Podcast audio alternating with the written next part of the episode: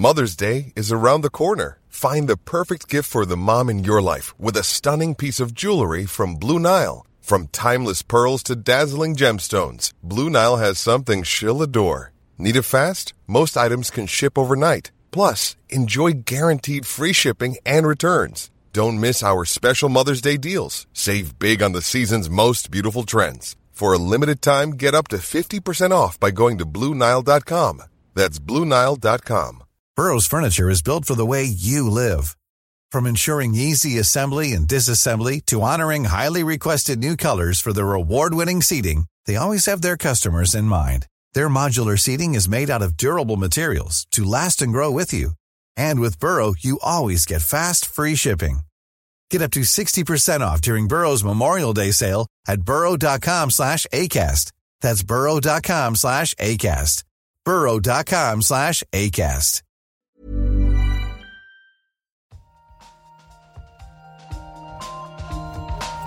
In an experiment, Yeah, we don't know yet. Why is light so far? Like it sounds so simple. They had no idea. But now the data speaks. I find this not only refreshing, but, but at some level astounding. nature. Welcome back to the Nature Podcast. This week, antimatter gets cool, and the global cost of biological invasions. I'm Nick Petrić Howe. And I'm Benjamin Thompson.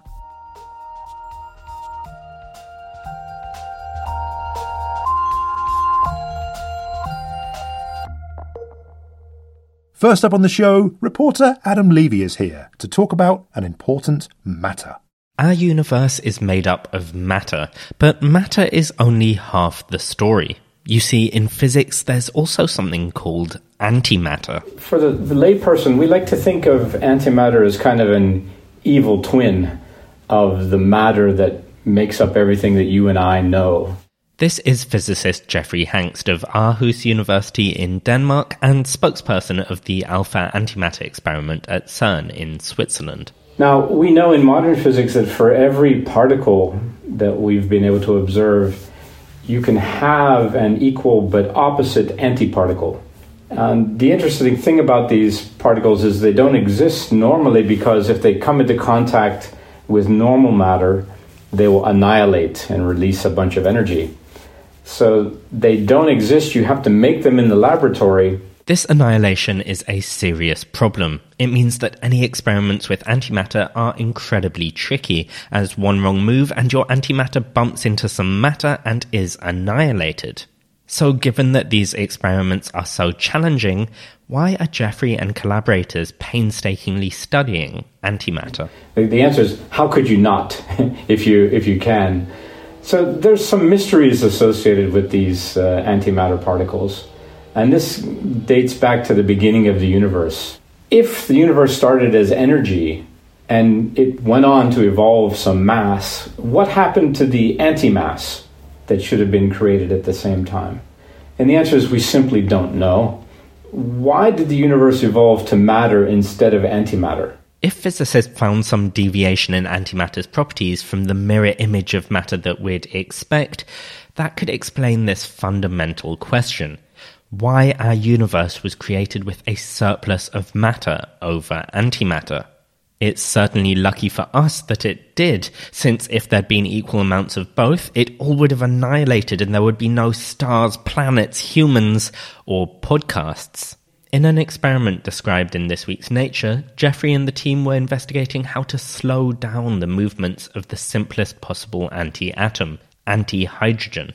Anti-hydrogen consists of just one anti-proton and one anti-electron. Slowing down anti-hydrogen could unlock experiments that will be able to compare anti-hydrogen and regular hydrogen with unprecedented precision. When I spoke to Jeffrey, I asked, can you explain how the technique that you use, which is called laser cooling, works? Antihydrogen, like other atoms, as far as we know, can absorb light. And atoms like to absorb particular colors of light. Now, light carries momentum. And when an atom absorbs one of its preferred photons, it gets a kick from the momentum of the photon, sort of like catching a, a heavy medicine ball if you're standing on ice. Absorption of the light is dependent on how fast the atom is moving. So the idea with laser cooling in, in, this particular experiment is if I have atoms that are moving quickly towards my laser, they absorb photons and get slowed down. So I can slow down the fast ones and not mess with the ones that are already slow enough. Since laser cooling is such an established technique for investigating matter, why isn't it straightforward then to just apply it straight out the box and study antimatter with it? Well, first you have to have some antimatter. we could go on and on about what it takes to actually get to this stage of having the antimatter. That's taken 30 years to be conservative. You have to be at CERN, you have to produce the antiprotons. All of this happening in an ultra high vacuum, so there's no matter around. Once you've produced the antihydrogen, you have to hold on to it so that it doesn't annihilate. Remember, matter and antimatter cannot coexist.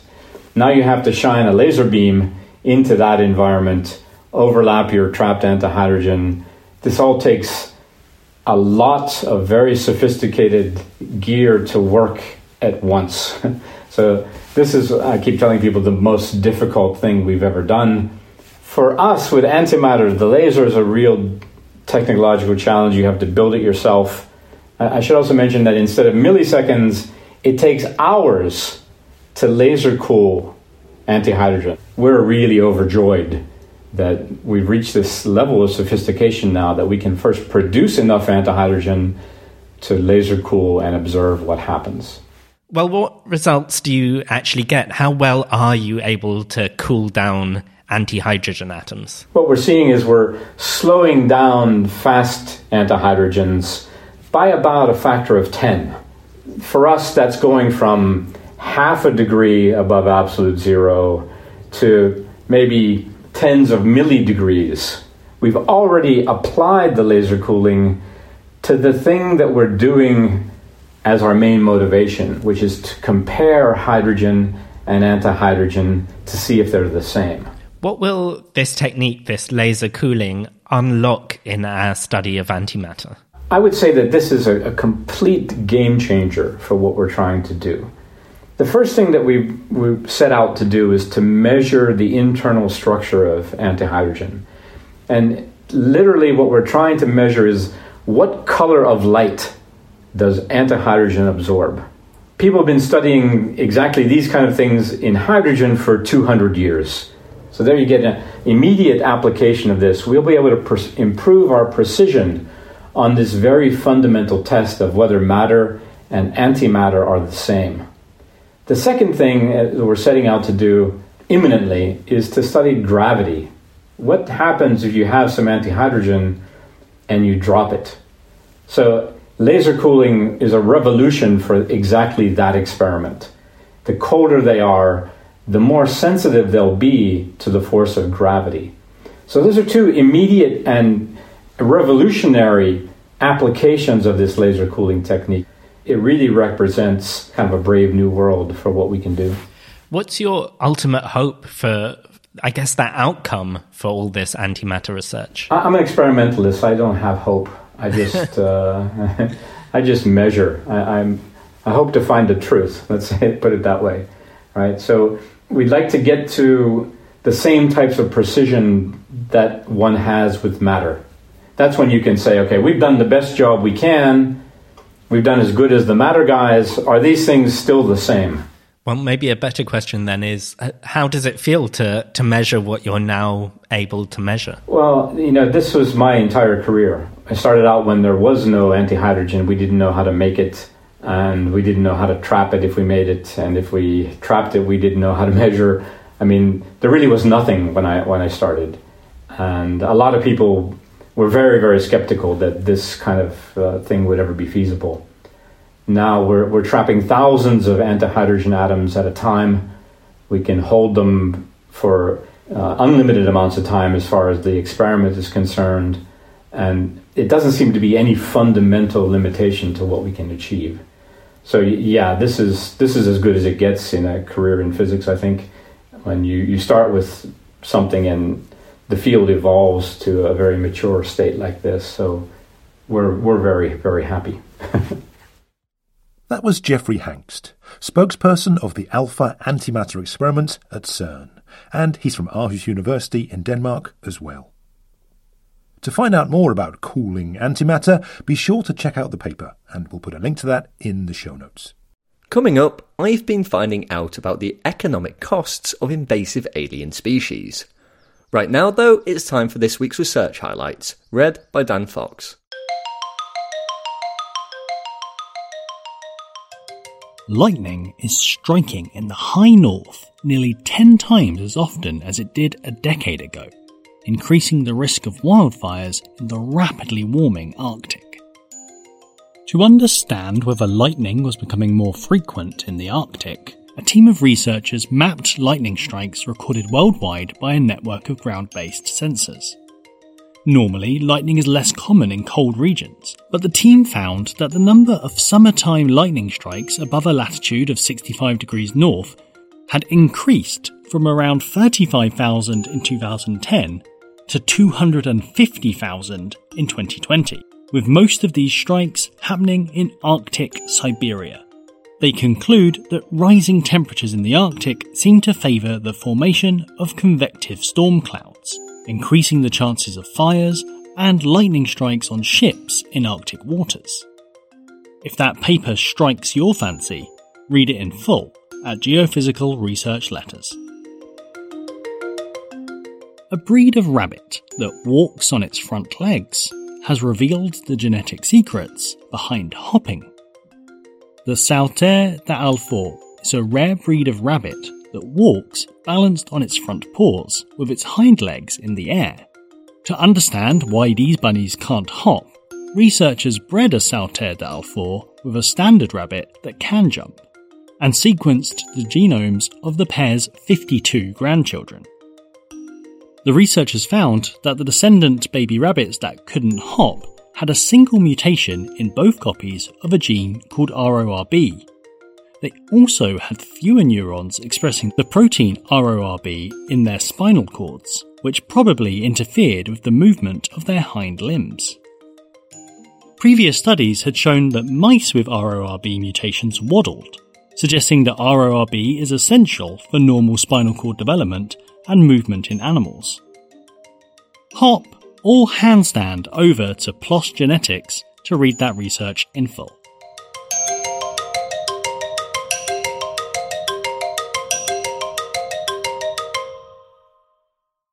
Alien invasions happen on Earth surprisingly frequently. Nick, I knew it. All that time spent watching X Files reruns and those hours spent watching those YouTube videos, the truth is out there, man.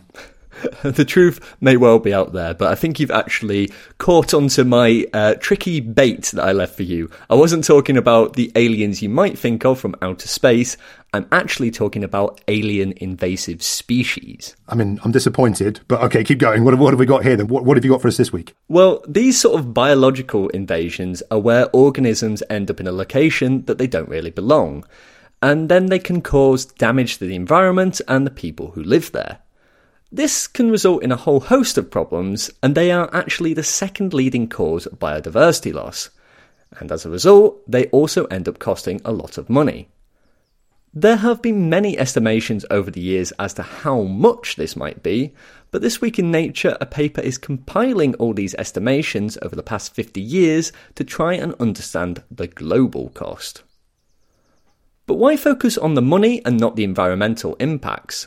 I caught up with one of the authors, Franck Courchamp, to find out more about the study if you talk about money, then the politicians are going to understand. So if you talk about a metric that is common for all different types of impacts that touch human activities, then it's much easier to convey a message to decision makers, for example. And that message is this is how much it's costing. So I guess the question is how much are these sorts of invasions costing the world? The difficulty we had first was to try to sum the different costs that we, we found. So the idea was to review all the paper, all the studies that we could find, and to compile that. So we had to standardize everything before. And once we had devised a method to standardize all the costs, we could make this compilation and then we could have a global cost. So the global cost is really enormous. In terms of billions, it's 1,300 in the last 50 years. And on average, per year, it's uh, several dozens uh, billions. And in the end, in 2017, the last year for which we have an estimate, it's over 160 billion dollars. One of the things that was striking to me when I was reading the paper is that this seems to be going up all the time. So you started looking at this data set from 1970, and then I think you wrote in the paper there was a threefold increase in the cost per decade. I was just wondering what's sort of driving this increase in the costs? There are, there are several things. First, obviously, is the increase in the number of records that are made, in the number of studies that are made, but also because there are an increasing number of invasions.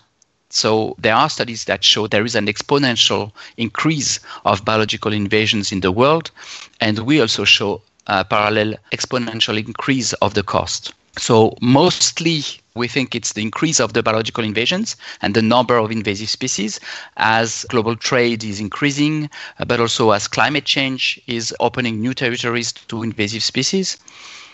And third, because also the costs themselves may be increasing as the invasions progress. And I guess one of the key things, and something you talked about at the start, is making this apparent to people who make policy and things like that, is are the costs that we're seeing from these invasions are they greater than the costs of say prevention or management of these species? The costs that we call the damages and the losses for example the damages to infrastructure the losses of uh, agriculture yield or tourist revenue those are one or two order of magnitude higher than the cost of prevention. And when I say prevention, I should say management, because management includes also the control when you try to mitigate the impact of a species or when you try to control it or to prevent its spread. The management is mostly post invasion management, so reactive management. And the proactive part, the prevention part, which is the cheapest, is also the one where unfortunately people invest the less. So it's the other way around that it should be done. People should invest in proactive management before the invasion to prevent them so that no cost occurs. And if they fail that, they should invest in management rather than suffer the damages and loss, which are one or two order of magnitude higher than the management cost. And another thing that really struck me when I was reading the paper as well is you talked quite a bit about how some of these costs are actually underestimated. Why, why did you say that? So there are five different reasons for which we have a much underestimated value. The first one is that we used very conservative methodologies and that we kept only about half of the data that we had, the most robust ones. And if we had taken everything, we would have had something like four times the final estimation. The second one is that there are a lot of costs that are not identified. For example, there are a lot of species for which the costs are not recorded as invasive species. And one good example is rodents. When you have rats that make agricultural losses, sometimes you have studies that give the cost, but they are not said as being invasive. And so we don't have the cost for that. Over 90% of invasive species have no cost recorded at all. There are biases geographically. A lot of different regions of the world have no cost at all, so we could not estimate those costs. And finally, there are some impacts that it's difficult to monetize. For example, what is the value of pollination on an ecosystem? And if you have an invasors that reduce the pollination, it's difficult to know how much that costs really to the agriculture afterwards for these five reasons, the costs that we provide are really the tip of the iceberg. And I was just thinking, in the context of this year, there is the UN's COP15, the Conference of Parties about biodiversity. Is there anything there you'd like to see from policymakers in regards to this? Yeah, I think it would be really important for policymakers to realize that even though it's always difficult to put money on the table for prevention, and even though for global trade, for example, it can be some hindrances that would perhaps lower the income of some people who uh, benefit from global trade, globally, the amounts that we lose as a society due to invasions are so high that it is really worth putting this money on the table to try to prevent them. That was Franck Courchamp from Paris-Saclay University. For more on the cost of invasion, be sure to check out Franck's paper in the show notes. Finally, on the show, it's time for the weekly briefing chat, where we discuss a couple of articles that have been highlighted in the Nature Briefing. Nick, what's caught your eye this week? Well, I was reading an article in the Financial Times that's about a really big boat that you probably have heard of. Yeah, I'm guessing this is the uh, the boat in the Suez that uh, kind of well, got stuck, right? And I mean, it's it's massive, right? I heard some figures. It's like 400 meters long. It's an enormous thing. Yeah, this is the very enormous Ever Given, which uh, last week on Wednesday ended up blocking the Suez Canal and causing a big disruption to trade. But that's not actually what this article is about. This article is more looking at the physics about how this might actually have happened. And you might have heard that wind was the reason that the boat got stuck, but actually it seems that it might be a bit more complicated than that. Right. I mean, I, I guess there's a whole sort of combination of factors, right? So wind, as you say, the angle that the ship was moving, maybe, and, and, and, a bunch of other stuff too, right? Yeah, and what this article really looks at are the hydrodynamics, so the physics of the water beneath the ship and how that might have affected it and caused it to get stuck in the canal.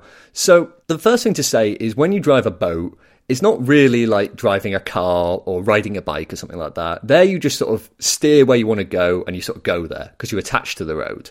Whereas on a boat, you've got the water in the way, and water can be, well, water is tricky, I think, is probably underselling it slightly. Um, and so, what can happen is that water can be displaced by ships.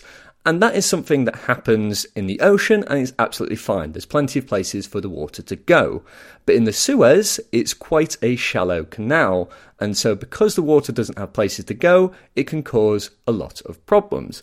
And in the case of the Ever Given, the ship that got stuck, the researcher that they spoke to in the article, who's an expert on hydrodynamics, thinks might have happened is that it got a bit too close to the bank and ended up getting caught in a spin. And how that happens is sort of slightly complicated, but I'll go into if you're interested, Ben.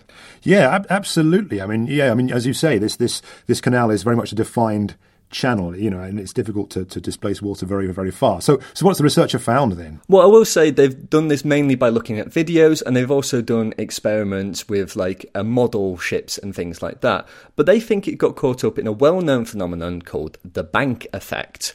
And to explain the bank effect, it's worth explaining like how water is displaced by ships normally. So in shallow water, a ship will be going along and if it's a very big and very heavy ship like the Ever Given was, it will be pushing that water down. And if it pushes that water down, it causes the water to speed up and generates a small vacuum, which ends up making the back of the boat sort of sink in and the front of the boat sort of stick out. Now that's fine and dandy, but if you are to get too close to the bank, then you get caught up in the bank effect. And what can happen then is this same thing happens, but because you're close to the bank, you end up sort of getting sucked closer to the bank, and then you can end up in a spin, especially because this happens more at the back of the ship than the front, so the back ends up spinning there. And that's what this researcher thinks has happened. So there were winds, it was very windy, and it looks like the Ever Given was trying to steer to compensate for that. But then the researcher thinks that the winds actually lulled for a second and the boat was oversteering. And when that happened, it got too close to the bank and then got caught up in this effect and ended up spinning and getting wedged inside the canal. Yeah, I mean, I guess that kind of makes sense, right? I mean, it really was wedged in a diagonal. So it's this, again, this combination of factors that potentially has led to this situation, which went on for you know several days, and I think at time of recording it's only just been released.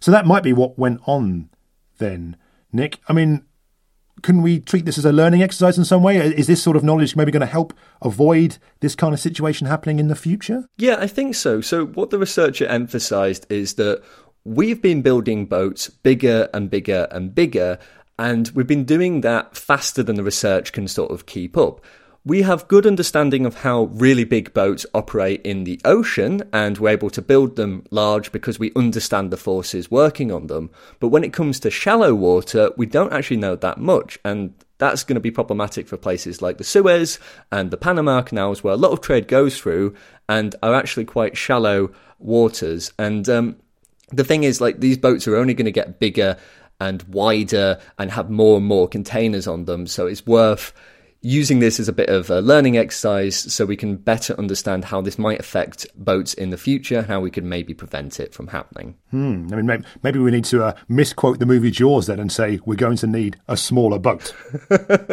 Quite possibly. But what have you found uh, this week, Ben? Well, Nick, let's stick in the ocean, but this is, could well, it couldn't be more of a different story, to be honest with you. And it was reported in Science, and it's about the sleep patterns of octopuses. Oh right, I think I've actually, I think I saw some pictures of this on social media with octopuses glowing different colours. Is that what this story is about? That is, that is absolutely right. Nick. There is an amazing video associated with this research, and check out the uh, the show notes for for a link where you can find the article to watch it.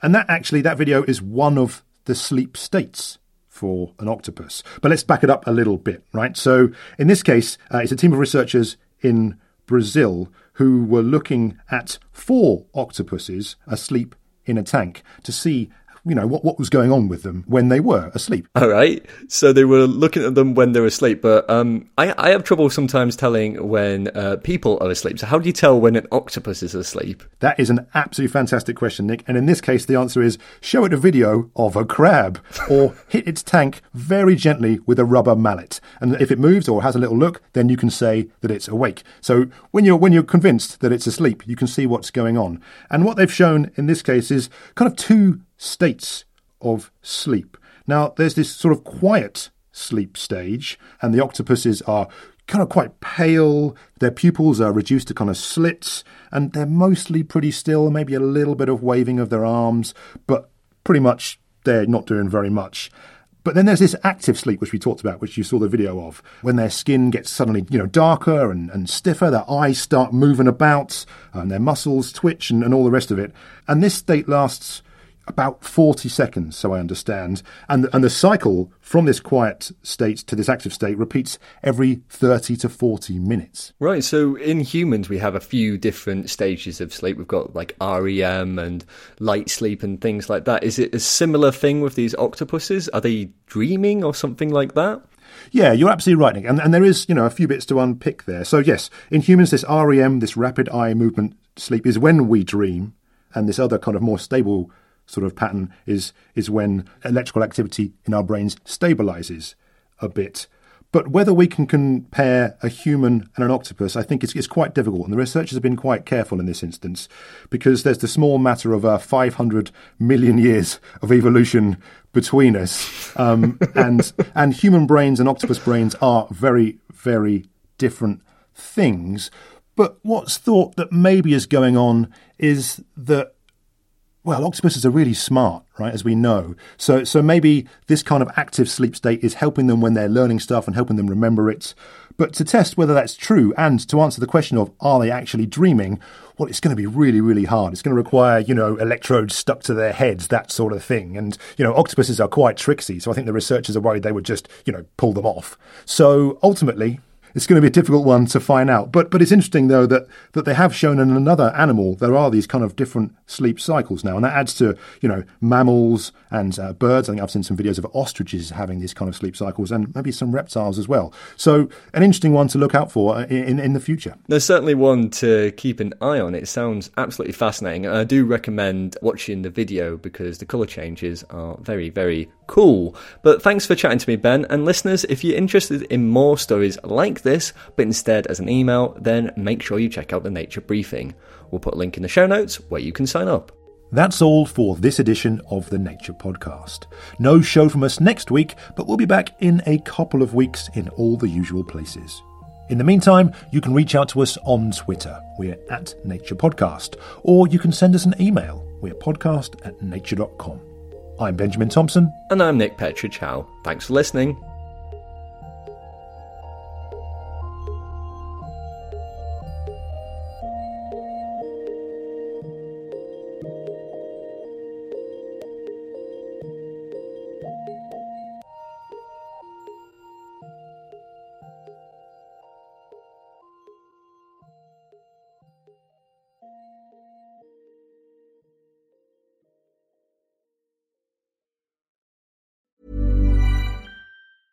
Cool fact a crocodile can't stick out its tongue. Also, you can get health insurance for a month or just under a year in some states. United Healthcare short term insurance plans, underwritten by Golden Rule Insurance Company, offer flexible, budget friendly coverage for you. Learn more at uh1.com. Normally, being a little extra can be a bit much, but when it comes to healthcare, it pays to be extra. And United Healthcare makes it easy with Health Protector Guard fixed indemnity insurance plans. Underwritten by Golden Rule Insurance Company, they supplement your primary plan, helping you manage out of pocket costs without the usual requirements and restrictions like deductibles and enrollment periods. So when it comes to covering your medical bills, you can feel good about being a little extra. Visit uh1.com to find the Health Protector Guard plan for you.